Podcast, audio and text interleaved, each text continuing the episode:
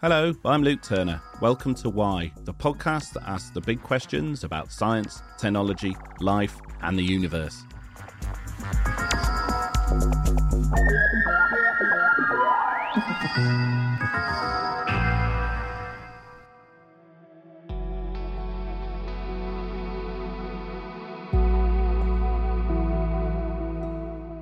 When we look back over our lives through the dim mists of time and failing memory, what are the things that will stand out? Will we bathe warmly in our achievements, or will our greatest hits be more of a farce, more like an episode of You've Been Framed than Ben Hur? For some reason, the memories that stick are more often slapstick than heroic. What is it about those toe curling moments in our lives that means we can't shake them? Why can't I forget my embarrassing memories?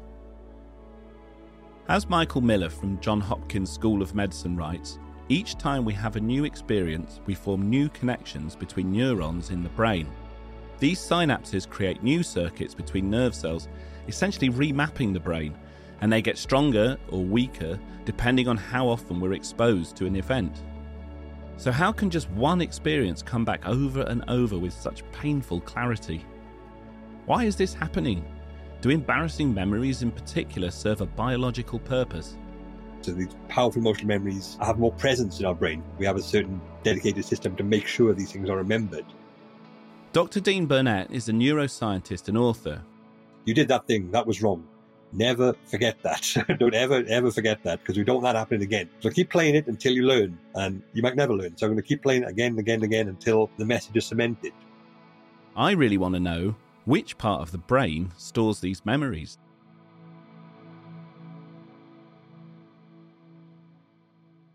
Memory is stored sort of throughout the brain, throughout the cortex, as far as we're currently aware. The way memory is stored is really quite complex. It's not like lumps of you know, specific standalone files like in a hard drive. It's units of memory being sort of connected to each other. So, say if you have like a long term partner, like a wife or husband, you don't need to remember their face every time you see them because then you have like thousands upon thousands of copies of that same information. So you have one memory of their face, which is linked to all the new experiences which involve them. So it's quite tangled in that regard. But the way memory works in the brain, it is very emotion driven. We can know something's important, like important information for an exam or for a test or a presentation. And we can sort of revise it and revise it and it'll go in eventually. But it's neutral. It has no emotional content. So it's hard to remember. Whereas something's emotional, we tend to remember it far more vividly because the hippocampus is the part of the brain which creates new memories from wrapping all the different sensory information together into a specific bundle we call a memory. But also we've got the amygdala, which is very close to the hippocampus, which adds the emotional flavor to a memory. It's a very important hub in the emotional system. So the amygdala sort of injects emotion into memories or tags memories as having this is a highly emotional memory. Remember this. This is neutral memory. This is not a priority. And although logically and rationally we know some things are important, our memory system is sort of older than that. It's far more fundamental. It goes with emotion more often than not. So these powerful emotional memories have more presence in our brain. We have a certain dedicated system to make sure these things are remembered because up until relatively recently in evolutionary history, our brains have relied on emotion to differentiate what's important and what's not. And that's, it still does that to a large degree. I wonder about this sort of like the idea of learned embarrassment. And I guess if we go right back to the, the beginning of time, the sort of monotheistic religions have Adam and Eve's embarrassment at nakedness as the kind of the fall of humanity and the fall of man and everything. Is that because it's so intrinsic, this idea of shame or embarrassment, to who we are as people, that it's even fed into the world's religions? Yeah, I imagine so. Humans are ultra social. Like so much of our brains and our sort of sense of self and awareness of the world is determined by other people and our interactions with them and our relationships with them. So we are extremely conscious of status. With social species, we also exist in a social hierarchy. A lot of studies have shown that being at the, the bottom rung of the social hierarchy is a very stressful existence. We're just consciously, know, even sort of subconsciously, just pretty sensitive to anything which could cause us to lose face in front of others. So, is there an evolutionary value to embarrassment? Like you were talking about the rungs that people exist on in hierarchies. Does the embarrassment help us sort of survive and prosper in a certain way? Is it something that's useful to us as a species? Yeah, absolutely. One of the reasons it goes back to the social aspect again. And that's in many ways the key to our evolutionary success. If you're born into a human tribe, you don't need to be faster or stronger or have camouflage, be good at hunting and tearing things apart with your teeth because the tribe takes care of all that because we're too cooperative. So the usual evolutionary forces which shape species into having bigger teeth or bright colors, all these other things which ensure or help survival of the species and attracting mates, those weren't really necessary for humans. Our survival was determined by coexistence with the tribe, our community. And therefore, being better at relating to other people and connecting with them became a sort of evolutionary driving force for humans. But the thing about survival is it's cognitively very straightforward. You know, eat, hunt, don't die. That's basically the drivers you've got. And it's kind of hard not to keep that you know, straight in your head with minimal brain power. But when your existence or your survival depends on coexisting with other complex beings, you need more intelligence to be able to like evaluate, okay, who am I friends with? What do they need from me? How can I make myself more popular or more successful within this tribe? Like who, you know, all these interactions, all these relationships you have, you're constantly simulating other people's mental states and like their actions within your own brain. So a deep seated aversion, discomfort to losing face, to losing status, to you know, jeopardizing our position within the tribe was an evolutionary advantage. So we have this, you know, the memory system goes, right, you did that thing, that was wrong. Never forget that. don't ever, ever forget that because we don't want that happening again. So keep playing it until you learn and you might never learn. So I'm going to keep playing it again and again and again until the message is cemented, but then it becomes sort of, you know, hard to forget.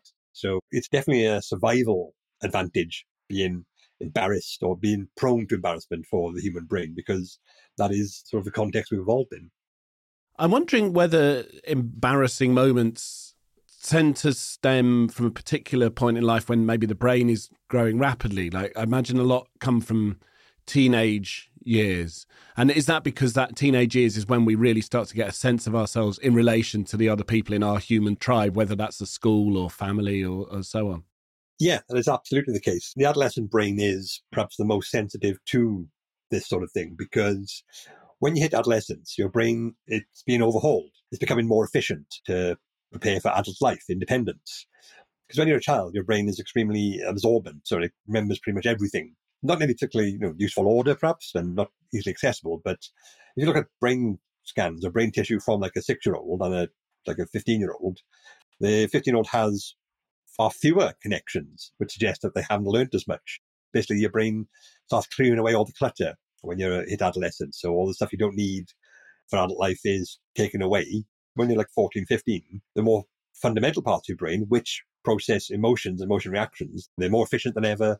They're, they've been updated, and suddenly you've got a supercharged emotion system, and the part of your brain which is responsible for controlling that, keeping it in check, is still being worked on.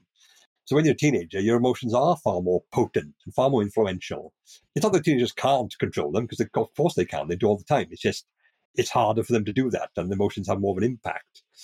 And therefore, you know, things happen in your teens tend to stay with you forever. Teenagers are more preoccupied with popularity and being accepted and being cool because their brains are worked that way. And therefore, they are far more sensitive to embarrassment and to, you know, to being judged by others than at any other time in your life. That's when the embarrassment factor really ramps up. That's fantastic. You've, you've explained five very difficult years of my life there. So has there been much academic research into this sort of particularly the awkwardness of memory, or is it something that scientists don't really study? Where does it sit in your discipline? It's very commonly studied. I mean, my own PhD was in the formation of memory and retrieval and how this works, but specifically with embarrassment. To a certain extent, it is, but not so much. Like the, the field of emotional research is very broad and disparate. It's like hubs here and there and different aspects and different angles. And one of the reasons for that is there is no actual scientific consensus on what emotion is presently. There's lots of different schools of thought as to, know, we think they're this, and we think they're that. And when you have different experiments relying on different definitions of emotion, you end up with often conflicting results. So, like, say if you did a survey of like how many pets are in the UK, two separate surveys. One defined pets as cats, dogs, rabbits, or fish. That's a very, very strict definition of pets, and that's you know you get a certain number. But if you your, your definition was more broad, like any non-human animal which lives in your house. So that obviously you have to include like termites and things like that. that so you obviously get a much bigger number, but you know, both of these are questionable data. And it's hard to study things like embarrassment in isolation because, you know, how do you define these things? And the emotion is so widespread throughout the brain. But yeah, the impact of emotion on memory is very much a focus of research, but specifically embarrassment and cringeworthy, that's sort of like a very much a subsection. In my experience, anyway, we don't delve too much into the specific emotions, just that this emotion and memory combine in this way to create this result. So it's a bit more indirect than specific. But yes, there's a lot of data about it. I suppose embarrassment's something we learn from society and the culture we grow up in, isn't it? It's sort of quite subjective. One thing might be embarrassing in one culture and, and not in another. So is it quite a slippery thing to try and research in that way? Yeah, absolutely. And it's one of those things which shows just how social humans are. We regard as ultra social. We're technically the most social species on Earth by most metrics. Embarrassment as an emotion only works in the context of other people being around. Say if I was in the bathroom brush my teeth and suddenly all my clothes fell off, I would be surprised. That's weird, you know, but that's not, that's not meant to happen. I'll have to speak to a tailor. What's going on here? But if I was like checking into a hotel and my clothes fell off, that would be mortifying because exact same experience, but because other people are around in the context of it, it's far more humiliating because everyone can see me. Even things like guilt, you know, these only make sense in terms of being aware of other people's emotional state and reactions to us. The culture you grew up in really does shape your emotional reactions in so many ways. Even like the things we react to. The emotions are constantly being reappraised and updated. And like you have an emotional reaction, your brain recognizes, okay, so I had that reaction and this was the outcome. Didn't like that outcome. Next time I won't react like this, or I've learned that this isn't the right response. So, you know, someone criticizes you, you get really angry and flip the desk over. Then it turns out that was your appraisal meeting with your boss. That's, that's a bad reaction to have to that context. So you learn then, no, don't do that again.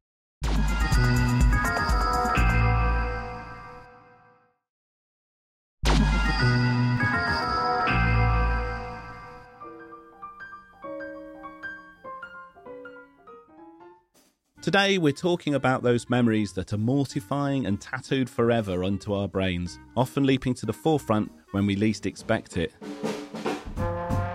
If I look back into my own 1980s childhood, some of the starkest memories I have are well, let's just say I'm glad I've not met many of you in the flesh when I recall Halifax in about 1984 and having an accident in my pants because I was so nervous that a pair of toy scales would sell at the Blue Peter bring and buy sale before my mum arrived with 5p.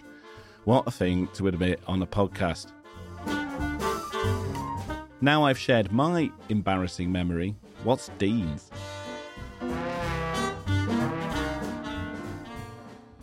I was always kind of in a shy retirement nerd. I think especially public, but I uh, I sort of tried to turn that around in my first few years of university, and I sort of put myself forward rather you know to try and compensate.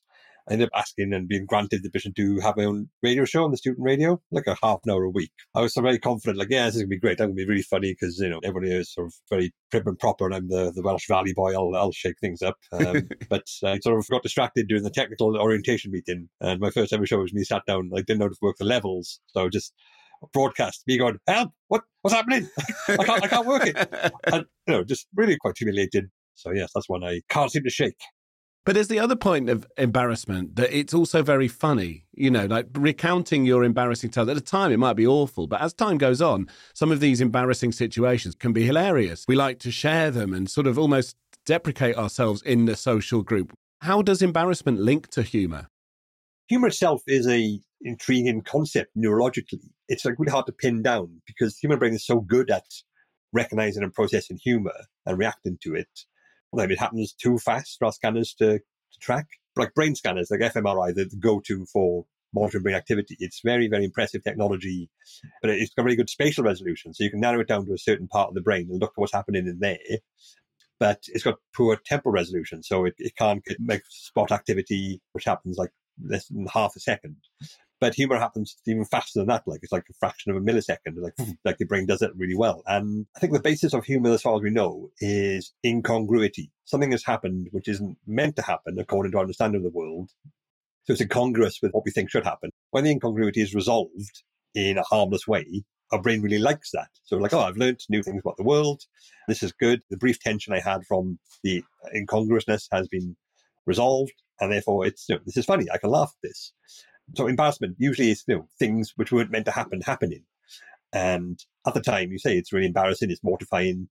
But there's also something called the fading affect bias, which is like a, it's almost like a self-preservation process that the, the brain engages in, which is emotional memories are the most sort of enduring, but negative emotions fade faster than positive emotions. So yeah, there's lots of ways the brain works humor and embarrassment together, and embarrassment memories can become funny given enough time and enough sort of uh, distance because you, know, you can approach them more neutrally and the positive aspects will remain, hopefully.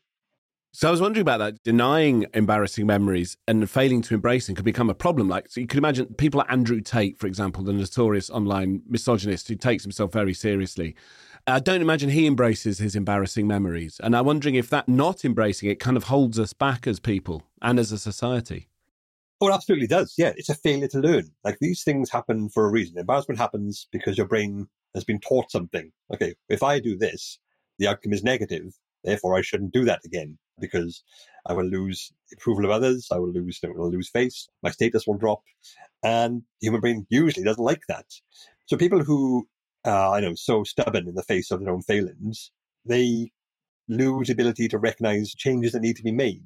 I mean, Tate's an obvious public example, very like high profile one, but um, I was on the comedy scene for quite a few years in around Wales and the Southwest, and any comedian will tell you, you know, there's thousands upon thousands of aspiring comedians in the country, but there are always one or two in every community who never have a bad gig. You know, whenever they go in front of an audience and it doesn't go well, it's never their fault. It's all like, oh, rubbish audience, or the room wasn't right, or you know, there's a match on. So they've always got an excuse for someone else for their inability to do what they want to do. But then they never improve. Their confidence is so bulletproof that they can't recognize when changes need to be made you know, someone said the definition of insanity is doing the same thing over and over and over again, expecting different results. It's not insanity, this, but it's also like you know a, a failure to recognize when you need to do something different, and that happens a lot when it comes to embarrassments. Like I did that, that was embarrassing. I shouldn't do that again.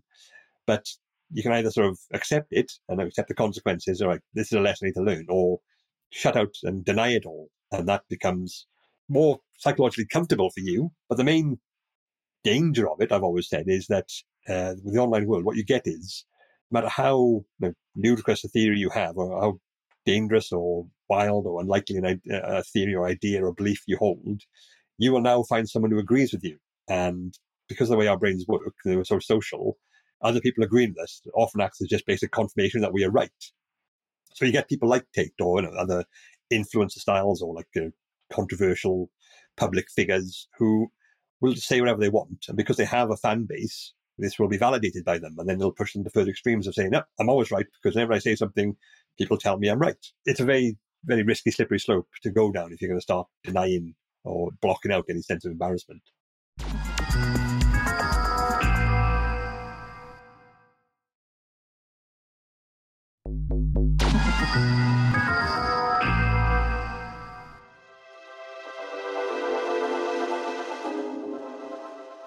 Well, I think I'll remember this conversation for a long time, and thankfully for all the right reasons. Remember, embrace your embarrassing memories for the sake of humanity. That's it for us today on Why, and thank you to Dr. Dean Burnett. Thanks for having me. If you'd like to hear more from Dean, do check out his podcast, Why Does This Thing Exist?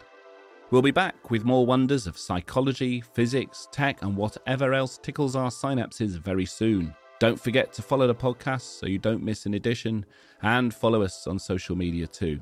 Links are in the show notes. I've been Luke Turner asking, why? See you next time. Why was written and presented by Luke Turner. The lead producer was Anne Marie Luff, and the audio producer was me, Jade Bailey. The managing editor is Jacob Jarvis, and the group editor is Andrew Harrison. Artwork is by James Parrett. Theme music is by DJ Food. Why is a Podmasters production.